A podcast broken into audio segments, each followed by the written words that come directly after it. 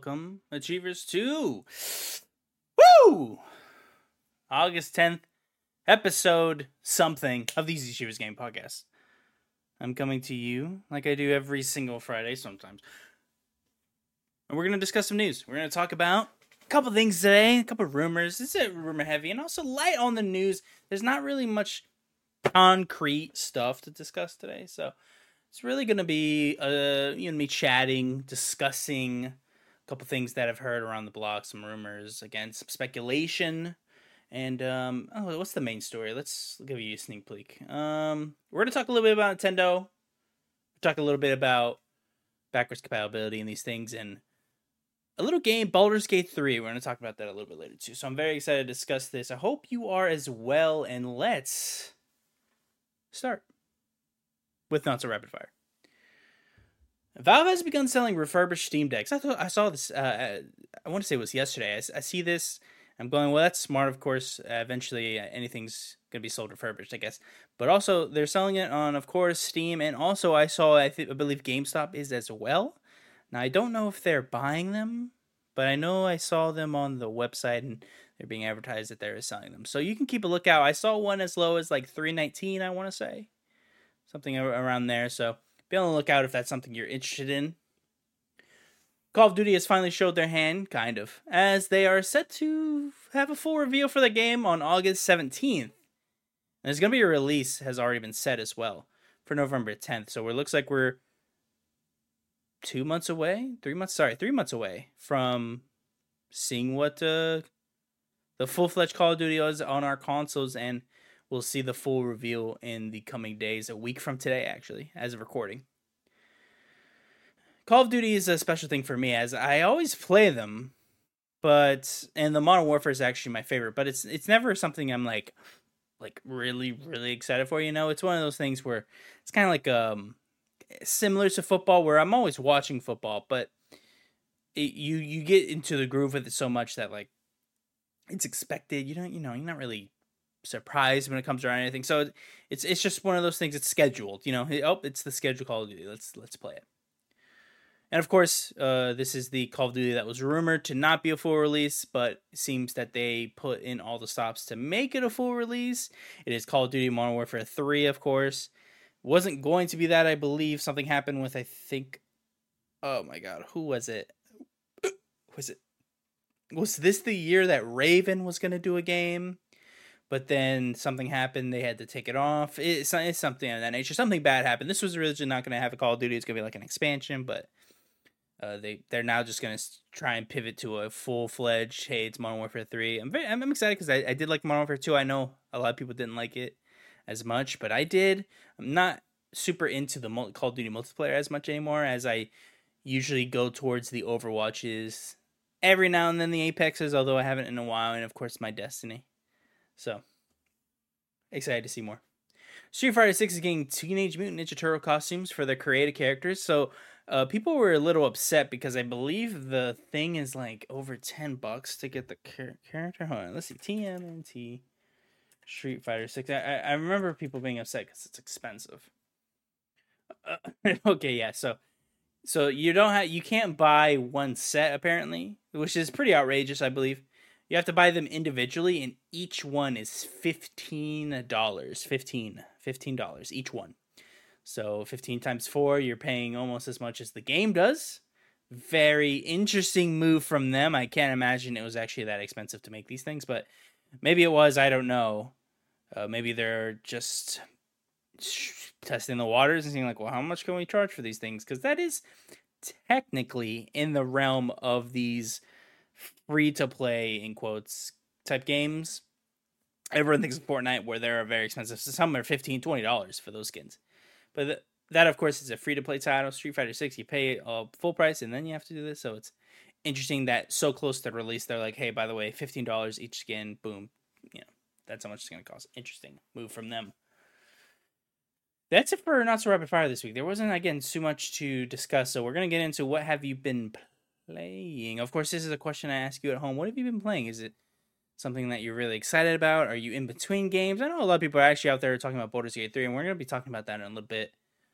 more deeply as I have not been playing it, but I'm seeing a lot of interesting discussions around Baldur's Gate 3, which is something I find more and more get me worried about another title. But I have been finishing Final Fantasy 16. I've actually finished Final Fantasy 16, and it is a great time. I want to say a fantastic time, actually.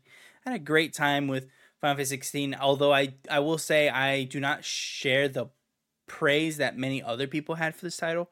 Uh, I know a lot of people were like kind of in love with Final Fantasy 16. I love it quite much, um, but I have plenty, plenty, plenty, plenty, plenty of problems with the game. Some with the combat, especially early on. Not, but as you develop the game more and more, it, it gets more fun. But uh, you know, the gear, the lack of a party wasn't great. You know, there's a lot of little things like that. The story kind of in the end turns into something interesting. Of course, I won't spoil it here, but I enjoy the game. I definitely think it's worth the money but you have to know what you're getting. You are getting something that's a huge departure from Final Fantasy.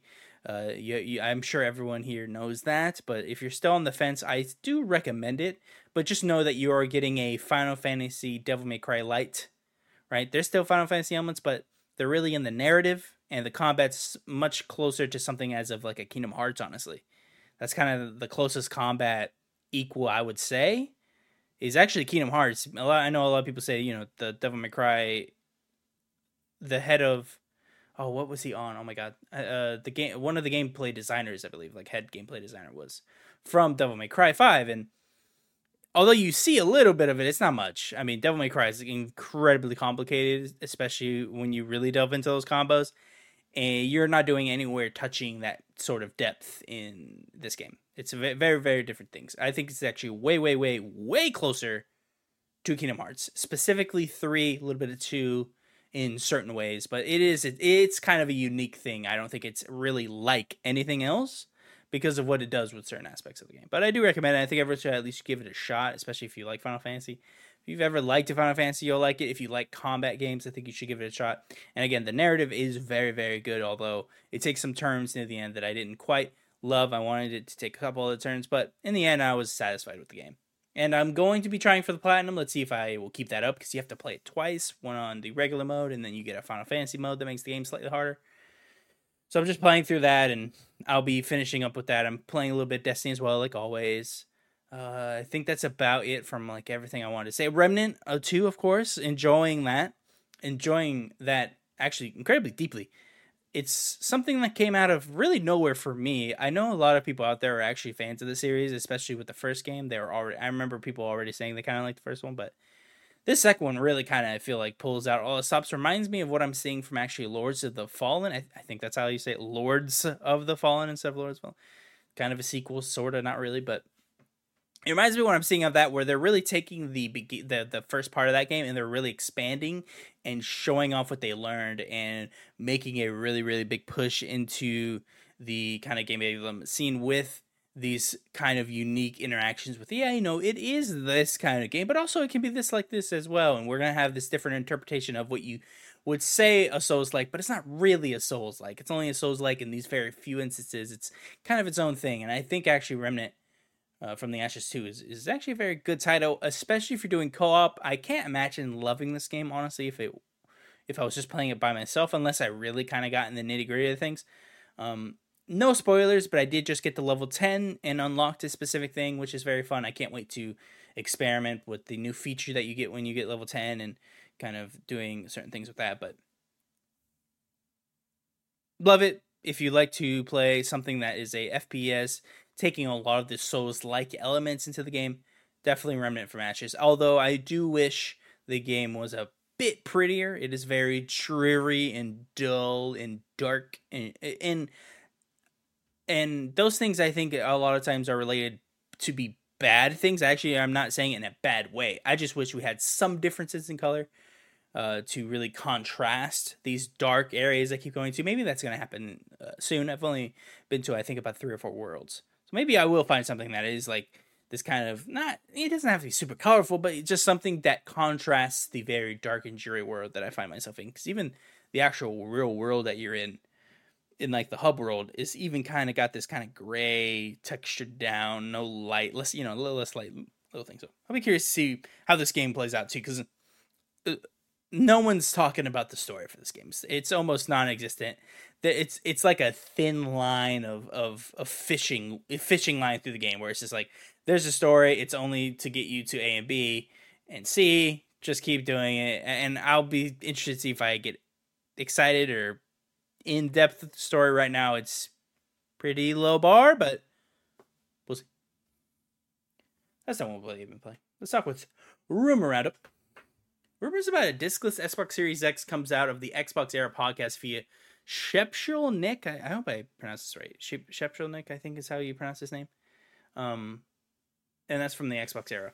Not much else has been said about anything else, but this sets X, uh, Microsoft up for maybe some sort of mid-gen refresh, possibly making the Series X smaller. And important to note from Insider Gaming that they apparently have heard that the rumblings of the next gen consoles might not have discs at all. I find that interesting. I, I don't I don't know if I am. I don't know if they dump so quickly into that. And also, what's there's no there's nothing wrong with having options at all, and they can also always have an, ex, an expandable disc reader, similar to what the PS5 is about to do right now. That's why you see some of the PS5s going to sale and in certain markets is they're trying to get rid of a lot of this uh, stock that they have, so they can really go in on hey, there's only the discless, and you can buy this separate disc reader and attach to your console if you like but we're only going to be making this one from now on. And I think that's actually smart from a uh, manufacturing standpoint. You would always want that option, and I have no problem with them doing that from now on. Hey, you know, there's only a discless. There's going to be one system for this one iteration of this console. But if you want to, here's a side thing that you can plug your thing in. You can play discs no problem with that at all. I don't really mind. I only really play digital anymore, anyways. I do collect some physical games um, from like the Xbox 360 era and PS2, but that's really about it. So I am a part of the digital era, whether I like it or not. I'm not buying physical, so I'm voting in some way. But um, I'll be curious to see how this, uh, if this comes to fruition, if this is to combat the PlayStation announcement, is this going to be gearing up for another uh, more powerful Xbox Series X and kind of like a uh, in the middle of the generation, similar to what we've been hearing with PS5. I believe it was called Project Trinity, is what it is, uh, something like that. But uh, and, and, and this is important to note actually. Now that I bring this up, and a little bit of a tangent here, but um, apparently Phil Spencer looks at the Series X as the mid gen refresh for the Xbox. I can't imagine he was being truthful. That was in an interview around when was that? I think July. Blanking on when it was, but he basically went on the record talking to Jeff Grubb, I think it was, um, on the Giant Bomb uh, cast thing, uh, and they're pretty, he was pretty much like he sees the Series X as that mid gen refresh, and the Series S is the main unit, and I find it hard to believe that they'll just cede an entire new console uh, market to PS5, getting a much better, beefier, something that can run 4K 60 frames uh, more consistently with the newer games.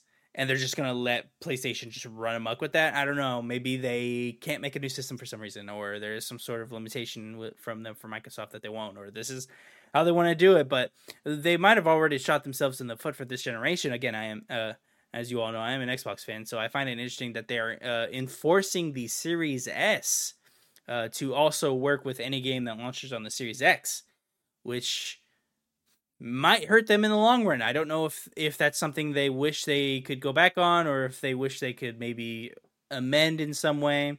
I never knew when they announced the Series S and X that, or at least I should say, I, I didn't know at the time that this was going to be a parallel like econ, econ economy ish ecosystem. I guess is a better way of putting it. Whereas the Series S is is coexisting with the Series X, and there is no reality without one or the other. I didn't think they would go so hard as like, no, if you buy a Series S, every game that comes on the Series X will work on it. I just, I'm sure that was said at the time, but that just never hit me until right now, where I'm seeing again. We're going to talk about a little bit later. Baldur's Gate three from Larian Studios their whole reason for not launching on Xbox is they can't get it to work. There's a specific split screen thing I believe that they wanted to do in their mode, and it just won't run on a Series S. Hopefully, I don't butcher that. I'm pretty sure that's the reason, and that's that's why they're not launching on it. And frankly, it's a pretty good reason. If you can't get it to work on the Series X, you can't launch on the Series X. And I really do think that might have been an error in judgment because you can't make that sort of rule when you're in last place, as they like to remind us. Uh, especially with the Activision Blizzard case, that they like to remind, "Hey, we know we're in last place." Blah, blah, blah. Well, maybe PlayStation could have gotten away with that, where, "Hey, uh, if you say no to us, you're going to lose." Uh, let's say an installment of like 50 million people or something like that or you know or i should say 40 million people uh, as what they've uh, about to they're going to sell through very soon uh, that's nothing to sniff at and that's a lot of a market value that or market share that would just you just have to ignore and just go solely into pc slash xbox if, if you ignore them but with xbox you might they might be being sold two to one so let's say they're they're selling about half of that 20 million ish that's not good. And with revenue down and them not going into uh, uh, their actual console sales down, their actual revenue, meaning their their console sales are down. That's very bad. That is that's showing that they're not only losing market share, they're not gaining in any way in this current generation. So you, I just don't think they were in that position to broadly broadly proclaim, no, you have to make it for this thing, get it to work, or you're gonna lose out on this do they really care that much? Baldur's Gate show, shows that some publishers won't. They won't, and they don't care, and they're not going to spend the extra dev time and money to try and make its Xbox, especially when it is already an obstacle that you must overcome to even get there in the first place. I would love to know everyone's thoughts out there on everything I just said. What do you think about the Series S and X and the kind of polar but parallel projections that they're having currently and is this something we're going to see more and more? Is this going to be a problem in the Xbox ecosystem? Is this going to be something that is a arbiter of what's to come, let's say, uh, pun intended, uh, that right now we're seeing one to two games miss. Maybe there's going to be something else. Maybe we're going to start missing more and more games. Baldur's Gate 3 might be game of the year and that's a, and and that is a title that they're going to might be that they will miss out on if there is no sort of compromise in the situation and they're just going to go a whole year without a big name game on their platform that just seems silly frankly but maybe i'm thinking too narrowly maybe they don't care maybe they're sitting on on pc like well you know we love xbox but we were already getting them on pc so we maybe don't care but that's to Steam, but obviously Steam has to pay to like host on Windows. So I don't know. There's so many interesting caveats to these things that you can really think about. I'd love to again hear anyone's thoughts out there. Make sure again comment below if you'd like.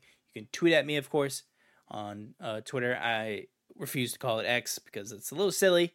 So I'm still going to be calling it Twitter until at some point it doesn't sound silly to say X. X me. Ubisoft has canceled its Immortal Fenyx Rising sequel. This is over by Andy Robinson. There's not much to say here. Uh, his sources are telling him uh, that the sequel has been canceled. There was one in the works. Uh, there was an update to the story if you actually read it uh, in earlier in that week that it came out, according to, uh, and this is just from his, of course, write up. That's according to multiple development sources who told VGC Anonymously that the follow up game was in early development at Ubisoft Quebec, but company leadership ultimately decided to cancel it earlier this month due to perceived challenges around establishing the IP. And here's the update. Ubisoft has responded to the story and said it's, quote, reallocating some creative teams and resources within the Quebec studio, as part of our global strategy, we're redirecting and reallocating some creative studios and resources with the Quebec studios to other unannounced projects. The expertise and technologies these teams develop will serve as an accelerator for the development of these key projects focused on our biggest brands. We have nothing further to share at this time. End quote. Now, I think you can kind of read between the lines in there. Immortals Fenyx Rising was canceled in order to fund something more important to Ubisoft. Now, next up in the record, and next up in uh, the notes here for the show, every Assassin's Creed currently in development. There are over eleven. This is uh, from a actually I found this on Reddit. This is someone just someone made, and I thought this was a great thing to just go over. This is uh, by this is Gaming Leaks a Rumor by Zombie Nerd three hundred, and they made this list, and I was like, you know what, this is a great thing to cover on the show, and I'm going to. So I brought it up here, and this is everything currently uh, announced. We know about pretty much. Well, it's been leaked in some way and we can pretty confident say so. There's over 11 Assassin's Creed games currently in development. Start Assassin's Creed Mirage. This is uh, going to be coming out October 12th. Assassin's Creed Nexus. That's of course that VR project that's coming out sometime this year. Uh, Assassin's Creed Codename Jade. That's the mobile game. That's sometime this year. Assassin's Creed Codename Red. That's going to be sometime maybe next year from certain sources. Codename Hex. That is sometime in 2025 to 2026. Codename Invictus, this is a multiplayer game, sometime 25, 26. Nebula, this is a single player game. This is concept prototype. Both of all three, everything else is unknown in time frame when it's released. So we're just gonna quickly go through these. So that's a single player game. Codename Raid, this is a multiplayer game.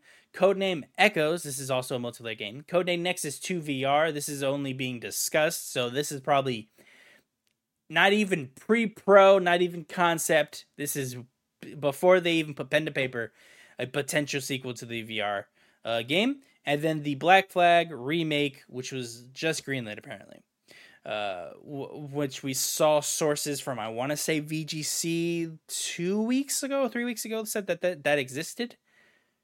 Uh, and that that just hit greenlit, so that means that they're going to begin working on that. That could come as soon as 2025, 2026, depending on how big the remake is. Uh, who knows how deep it is? If it's a full rework, that might uh, we might not see the light of day till 26, 27 at the latest or earliest then.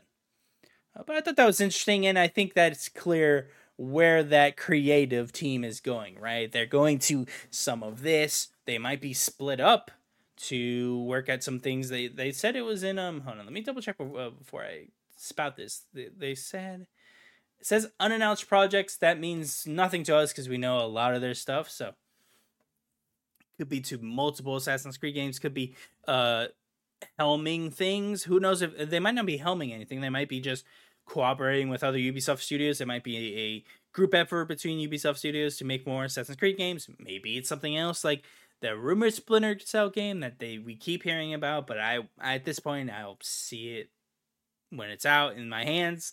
I refuse to believe it, it exists but they have quadrupled. They have not even quadrupled. They've like quintupled to multiple times down on Assassin's Creed. We are seeing a Ubisoft that is going back to the basics. They have done this before. Let's see if we can do it again. We're going to just go back, see if we can make some money on just making Assassin's Creed over and over again.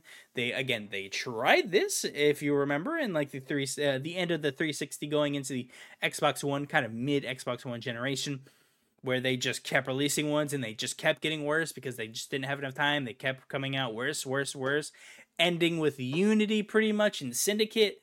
Uh, Unity was kind of the the last domino that hit that like was the uh, kind of worst one out of the whole bunch. And then Syndicate came out, and no one bought it because Assassin's Creed was kind of played out, so they abandoned it and went full fledged into making these kind of trilogies that were set in like the far flung past, but still was connected to the universe. So we'll see how that kind of plays out. I'll be curious uh, to see what Ubisoft looks like in five to six to to a decade if this pans out. Because I'll say it again, they tried this, didn't work last time. Maybe it works for them this time. I don't know but they're slowly becoming the the Assassin's Creed publisher, especially with that many projects in the works. I don't know this website. So this is Xfire, I think. Is that what is that how you say this? Yeah, Xfire. Wow. This a silly name, but let's talk about it. So this is by Ray. Oh my god. I'm sorry if I butchered this. Apolicchio. Apoculo. Sorry if I mispronounced that. Apparently, there's a remake for Elder Scrolls 4 Oblivion at development at Virtuos Games. Now, if that sounds familiar, we did cover many, many, many, many, many months ago that they were actually leaked from a former employee's LinkedIn page that they were working on a remake for Metal Gear Solid 3 that was just confirmed a couple months ago uh, during Geoff Keighley's little thing, uh, uh, Summer Games Fest that he does uh, that was finally confirmed that they were doing a Metal Gear Solid 3 thing. There it is right there. We, we so we know that there is some sort of validity to these things. And then, of course, we hear that apparently there's going to be a remake for Oblivion coming very soon. Now, this uh, comes the way of a since deleted post on Reddit uh, that says a couple things. Now, it doesn't exist anymore, so I can't find it, but it was included in the article that I can read from here. So this is from. I'm not gonna read that because I don't want to be. I don't want like YouTube to not recommend me. You can look up what the name of the user is. It's deleted, so it doesn't matter anyways. This is a rumor. So this says, as of quote, I am an ex-employee of the company Virtuos, uh, Virtuos Games Paris is what it says, by the way. And here are some projects they are working on. Sadly, I couldn't take any screenshots or whatever to exactly prove my words, but well, first there's an there's quote alter project end quote, uh, which is the remaster remake of Oblivion. The discussion for it being a full remake are still ongoing. It is done currently using a pairing system, so it means that the remaster is running using both an Unreal Engine 5 project and the old Oblivion one. For instance, new graphics are rendered in the Unreal Engine 5 engine, uh, Unreal Engine 5 project, but most of the gameplay, physics, etc. is still done in Oblivion. It should be released at the end of next year, early 2025, depending mostly on if it's a remake or remaster. It's mostly done in Paris, but Black Shamrock also helps the studio for the art. Then you have the internal project called Massive. This is for now in a really in an early step, but it has the ambition of becoming a AAA, a big AAA project. This is basically Monster Hunter X Shadow of the Colossus. They have big bosses and things. I'm not going to read this whole thing, but you get the idea. Another project is Kroba, which is a remaster remake, not sure what stage, of Metal Gear Solid 3. We know about that one. And then they're also working on an extension for New World, Amazon's MMO, by first working on the next DLC before taking a complete one on their own. Uh, and they also edited it and said, I forgot one called Omnis. This is a narrative climbing game. Again, quite early in the process, searching for an editor currently. So we can believe them or not. Who knows if that any of that's real? We have seen links from them prior. It's deleted now, and the user's deleted now, so maybe that adds weight to it. Who knows? I don't know how to really take it as it really is just kind of a person talking about this. So we'll have to see if any of that becomes a free witching. Uh, uh, but apparently they did. Uh, let's see. So while we, so this is from the X Fire. So while we recommend that you take most of this with a grain of salt, a mod from Gaming Links Room is subreddit verified the immersion of the source, proving that he is a former employee of Virtuos Studios. So apparently, if we trust the mods of that Reddit, apparently it's true. This kind of take everyone by the storm. So let's actually start the show for the week.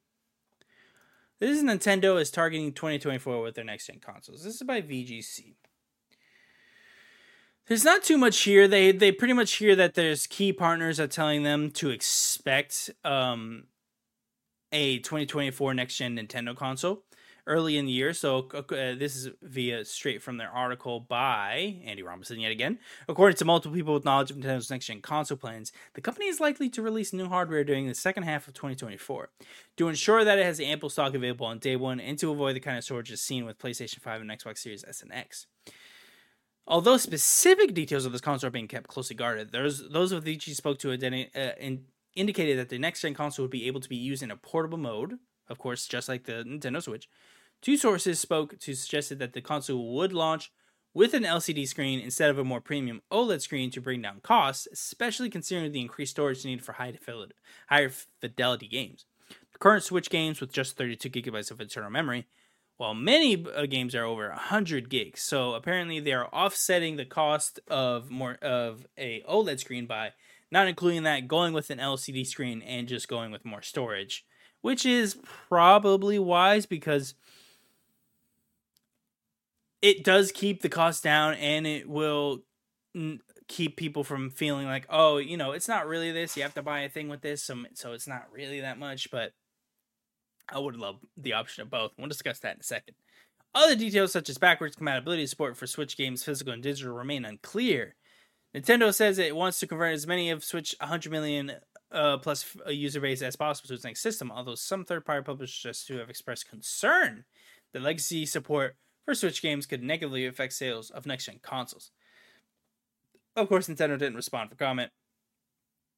That's really all I wanted to bring up from this specific story. There's actually more here. I don't want to read all this because it's actually a great piece that everyone should go check out. I don't like just regurgitating an entire article to you. So just go check out VGC, of course, Andy Robson's piece on Nintendo targets 2024 with next gen console.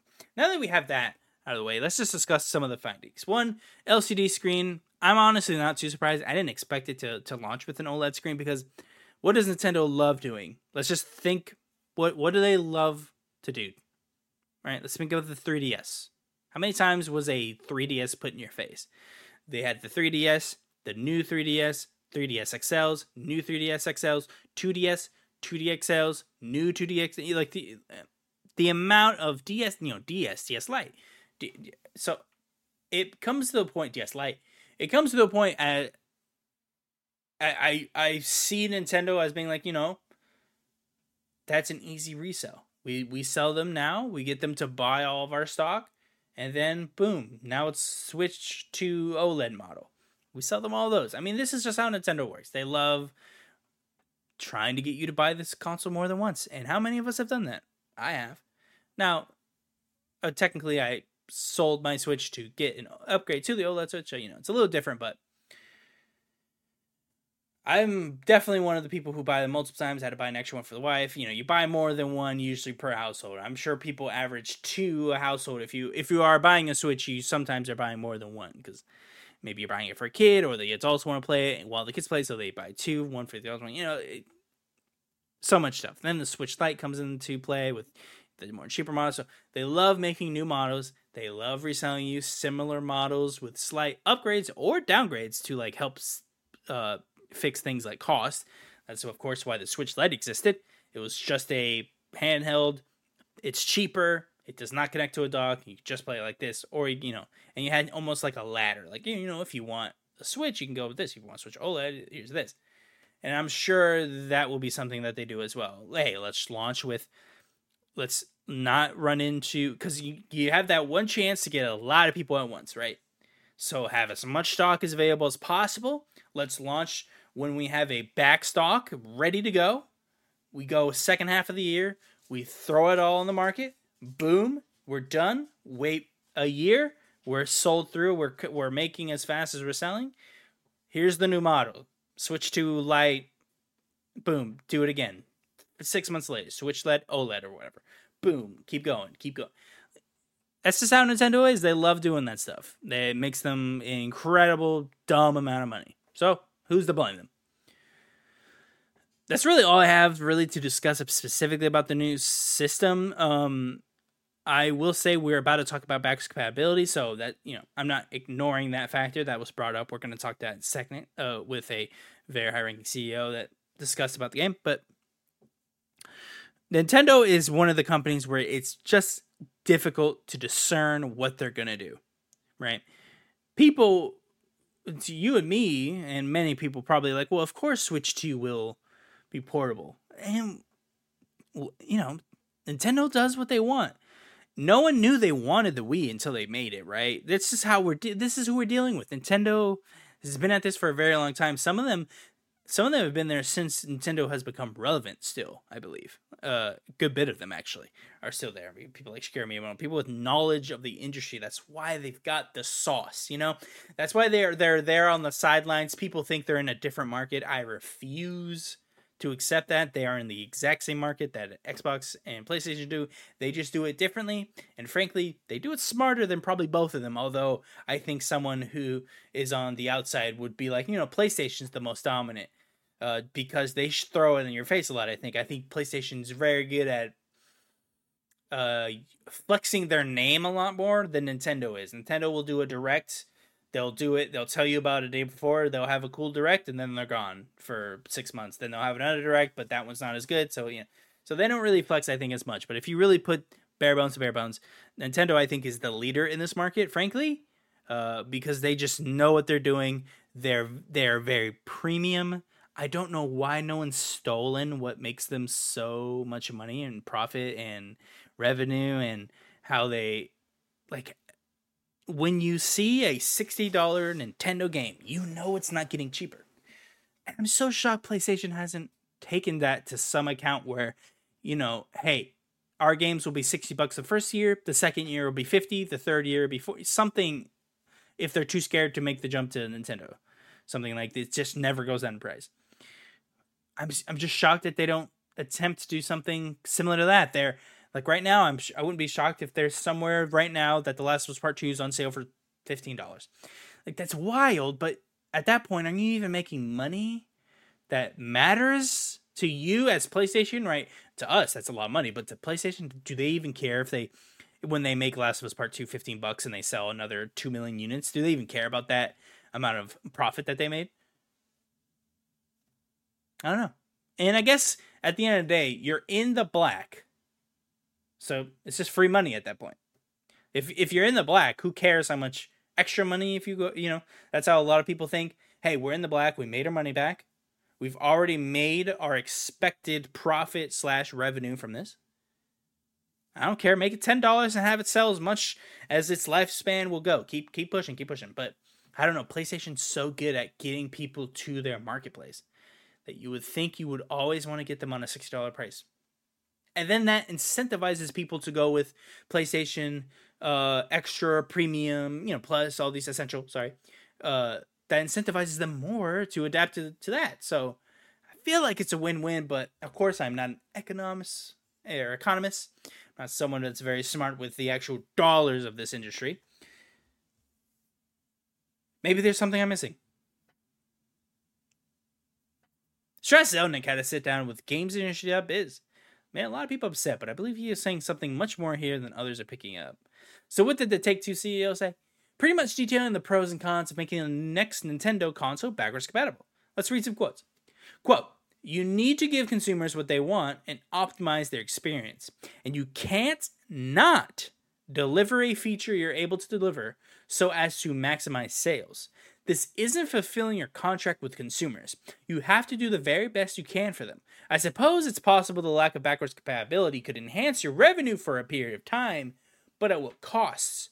We're not a hardware manufacturer, so we don't get to make those decisions. But I think if you could be a compatible, if you can be compatible technically, then you want to be.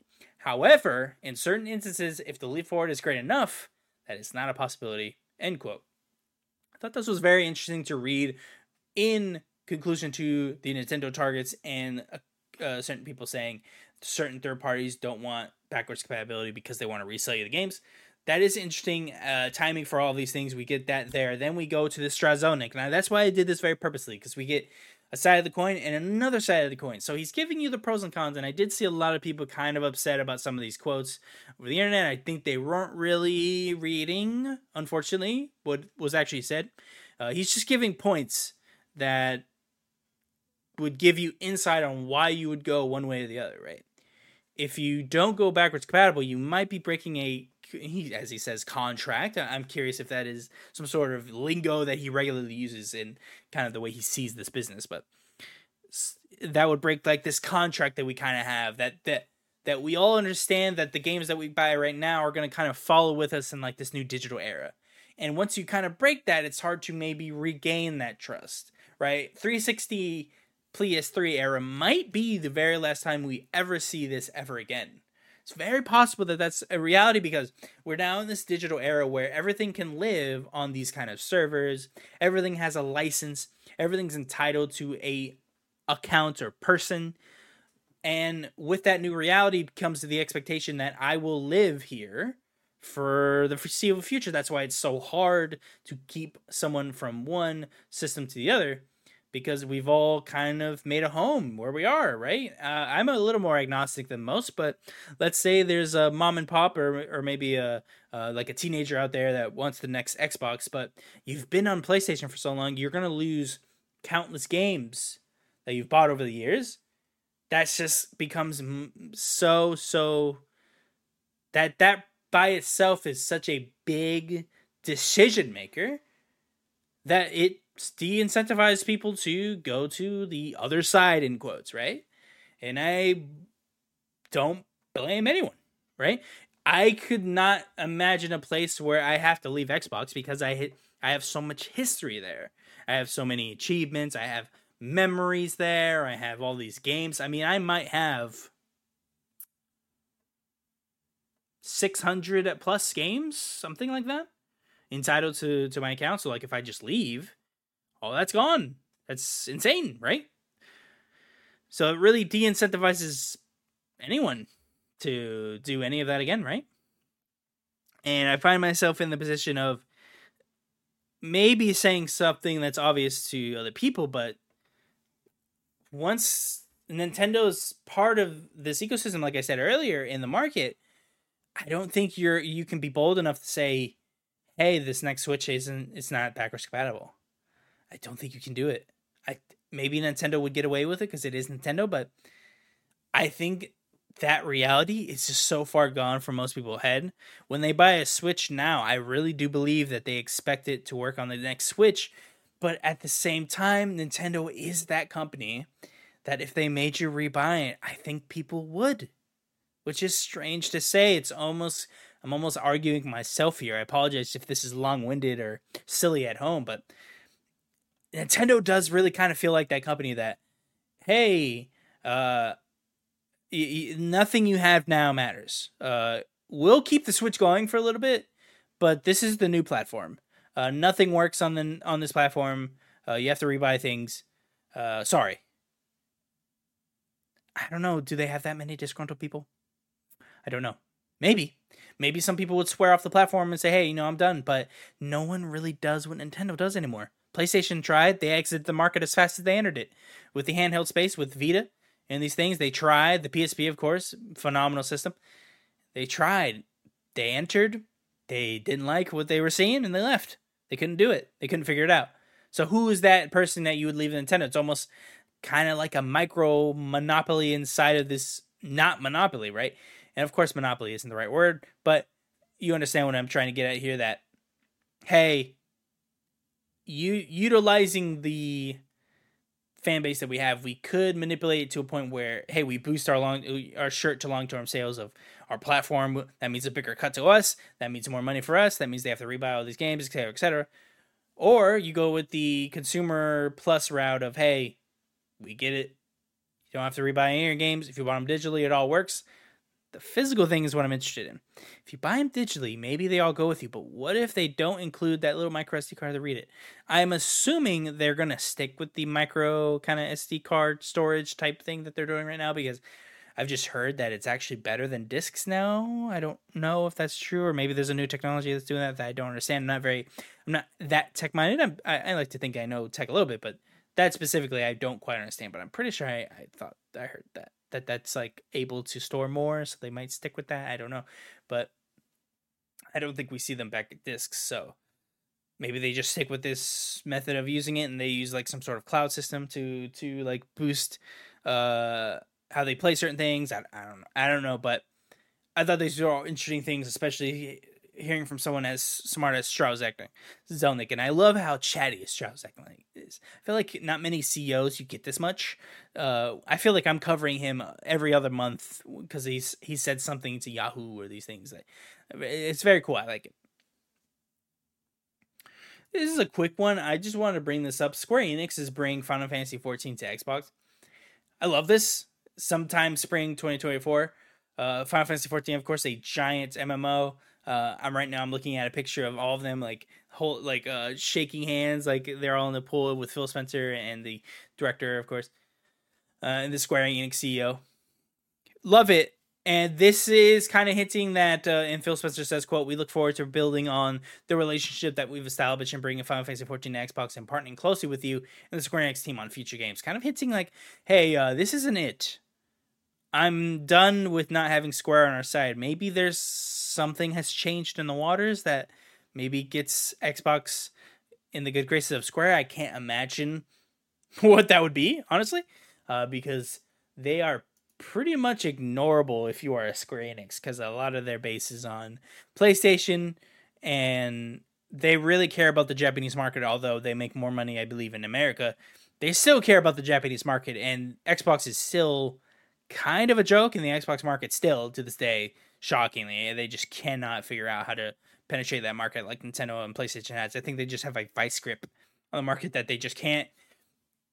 And I think a lot of PlayStation's moves of exclusivity have ensured that Xbox cannot move into their market in that specific way. Maybe I'm thinking too conspiratorial here, but I'm thinking that maybe a lot of these kind of exclusivity deals that they hit are to keep Xbox from grabbing a market that they know they have a chokehold on, so they ensure that that market is not moving anywhere. They are not experiencing Xbox or Game Pass or these things. Like they're not letting them leave that ecosystem. Specifically, of course, Final Fantasy VII being that kind of big example, right? We knew that uh, Final Fantasy VII remake had a year exclusivity, I believe. It, was a year or two years. Uh, anyways, it had an exclusivity date. Once it passed it, it didn't come to Xbox. Then we hear Rebirth is coming only the PlayStation. But Crisis Core Remake didn't. So it looks like they have the mainline ones and they got Final Fantasy 16. So it looks like they had some sort of giant deal that probably cost a lot of money that that secures Final Fantasy 7, Rebirth, Final Fantasy 16, and of course my tinfoil hat theory of hey, also you have to get uh, Foamstars and these other crappy games that we have that we have no home for. We know they're not going to probably go very well in the market, so you still have to make your PlayStation blogs. You still have to put them in state of plays because that's how these games are going to live. So that's a part of the deal or no deal. And I imagine that's how it went. And I can't imagine how much money PlayStation had to pay for to lock all this down. I mean, if I had to guess, we're talking five hundred million dollars, maybe three hundred million dollars to completely lock out. Maybe that's too high, but for but to lock all that down 16 7 and 7 rebirth and potentially the third game in the trilogy um reunion uh, and all that like i mean that that's a lot of that that's that's a lot of cash so i can't imagine how much money that was and that's the news for the week let's go up to date updates Pokemon Scarlet and Violet's first part of their DLC, The Hidden Treasure of Area Zero Part 1, The Teal Mask, launches September 13th. WrestleQuest has been delayed to August 22nd at the 11th hour. Very strange. I don't. They had a Twitter post uh, detailing that they had um, some sort of. Oh, they said what what the issue was. I don't remember now, it's not important. But they had an issue that they discovered. Oh, uh, a, a, a, a save. Uh, a save bug that would eat your save if something happened. So like, well, we're delaying this and we can't launch it like this. Good for them. That definitely cost them money. So that shows a level of respect that they have for their customers. That is pretty rare because a lot of companies would have just released it. Let's be honest. Killer Instinct is randomly getting a 10th anniversary update due out later this year. Kind of cool. I like that.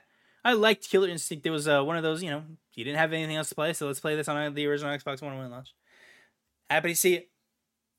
Red Dead Redemption 2 is coming P- to PS4 and Switch August 17th for $49.99. Now, you're asking yourself, why isn't this on Xbox? If you asked yourself that when you saw these announcements, there's a few reasons. One, it never launched on Switch, so that's why it's going there. Two, it's on PlayStation because it's not backwards compatible game. Uh, of course, Red Dead Redemption 1, a PS3 game. Uh, they do not offer any sort of backwards compatibility natively. Uh, you have to like pay for premium and then stream PS3 games. That's the only way to play Red Dead 1, and I don't even remember if it's on that. I don't think it is. Another reason why it's not launching on Xbox is there's already a arguably better version currently. So if there's if you had the Xbox 360 either on disc or digital, you can just play Red Dead Redemption right now and it's might be better than this port. As far as what I've seen, uh, you can play at 4K, you can play it at 60 frames, all enhanced for free with quick resume and all these other features that Xbox has. Boom, right now on your Xbox. Whereas PS4 and Switch, first off, Switch, I don't blame them for releasing on Switch. That's a that's a thing is there. PS4 kind of sucks. Still haven't figured out PS3 backwards compatibility. Eh, very strange. Uh, so it seems like Xbox, like, why are you being left out? and then you think about it, it's like, oh, because this would look worse in comparison to the backwards compatibility that was done for free. For free. no additional cost. It just works better now. Excuse me. Now, we're about to get to Game Pass. I need some water as I've been talking for 49 minutes straight.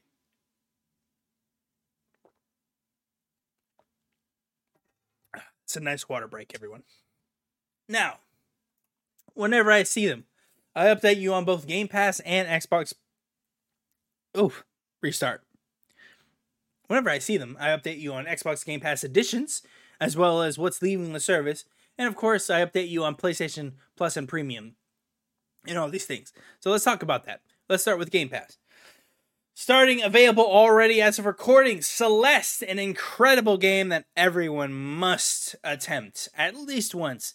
I would love for everyone listening to the show. It's on cloud, console, and PC, so any Game Pass that you use is available. Please give this a shot.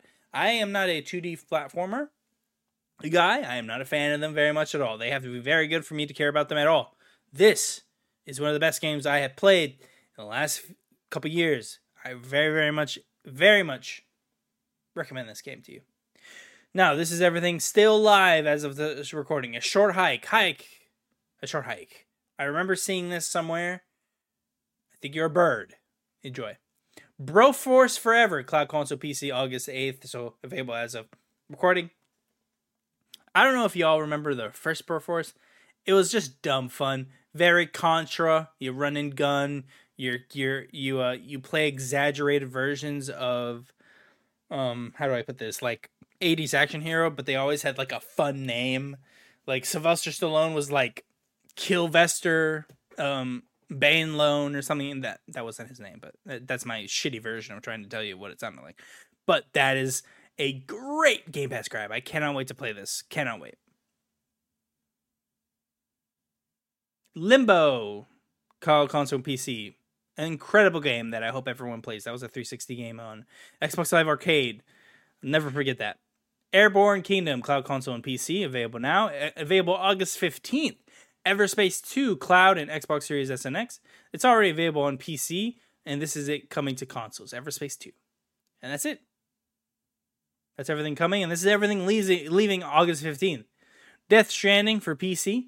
Edge of Eternity, Cloud Console and PC. Midnight Fight Express, Cloud Console and PC. Total War Warhammer 3, PC. Of course, you can snag your 20% off if you would like to purchase it before it leaves.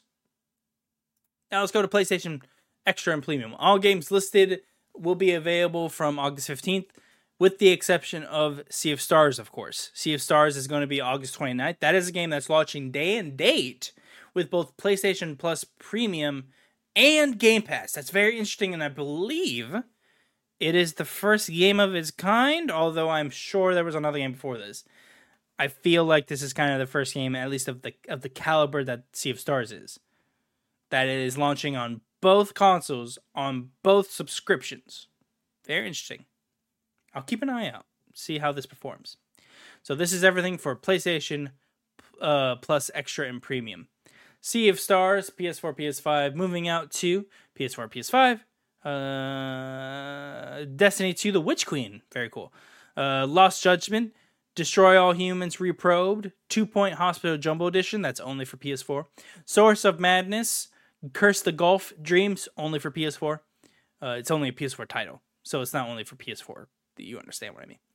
PJ Masks, Heroes of the Night, Hotel Transylvania, Scary Tale Adventures, Lawn Mowing Simulator, Landmark Edition, Spur Force 3 Reforce, that's only a PS4 title, and Midnight Fight Express, that's only a PS4 title. Uh, and again, you can play this on your PS5, but it will only be a PS4 game. It won't be. It will not be listed as a PS5 game. PlayStation Plus Premium Classics. This is only for classics.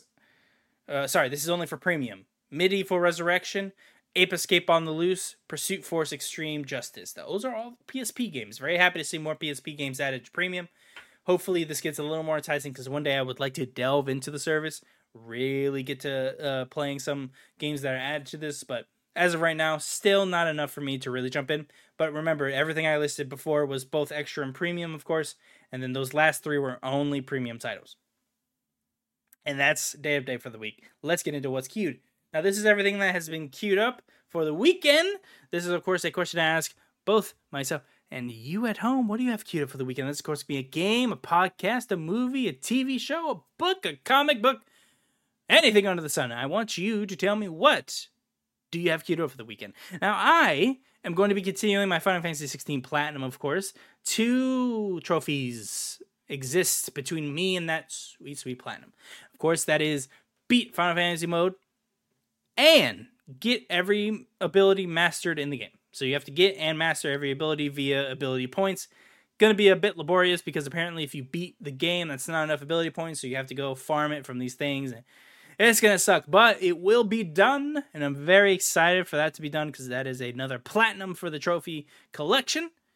Aside from that, it'll be just like always more Destiny 2, just going in, doing certain things to prep for the new raid that'll be coming soon. Of course, August 22nd is a very exciting date as that will be the showcase for Final Shape, the last expansion in the Destiny 2 Light and Dark saga. We will see how everything kind of plays out over that expansion. That's very exciting. I will be doing a reacts to Destiny 2 uh, showcase on the channel, so be on the lookout for that. And I did actually do a state of the game reacts as well that you can go check out if you would like. Currently live on the channel right now. That's everything I have queued up. More Remnant and the Ashes. I've been playing that with ex co host Alex. Uh, very fun time with him. And that is really it. That's it. Thank you so much for joining me this week. This has been fun. I feel like we had a pretty good discussion, especially in the beginning of the show. I, I really enjoyed um our discussion about uh Xbox Series X, the reality of Series S and X, and how that might play into each other. And we didn't even talk about what I wanted to talk about, of course, with Baldur's Gate and Bioware. Let's switch that to its own video. How's that sound? We're gonna make our own video about the realities of Baldur's Gate 3 and a little sneak peek, a little preview. Baldur's Gate 3 being the new Dragon Age slash Bioware. It seems that Bioware might have lost its kind of edge. And it seems like someone else is picking it up, of course, in Larian Studios. And there's be some interesting topics that we'll cover on that show, of course. I cannot wait for that to come to PlayStation as I will be playing it the moment it launches. Thank you so much for joining me this week. I have been Elijah. Thank you. I never outroed the show like that before. I always just say go Chief, right? That's how I always do it, but maybe that was something different. That was I didn't plan that. That was like random. Like, oh, thanks for joining me. I'm playing. Yeah. Uh, how would I outro the show? I guess it's just go Chief.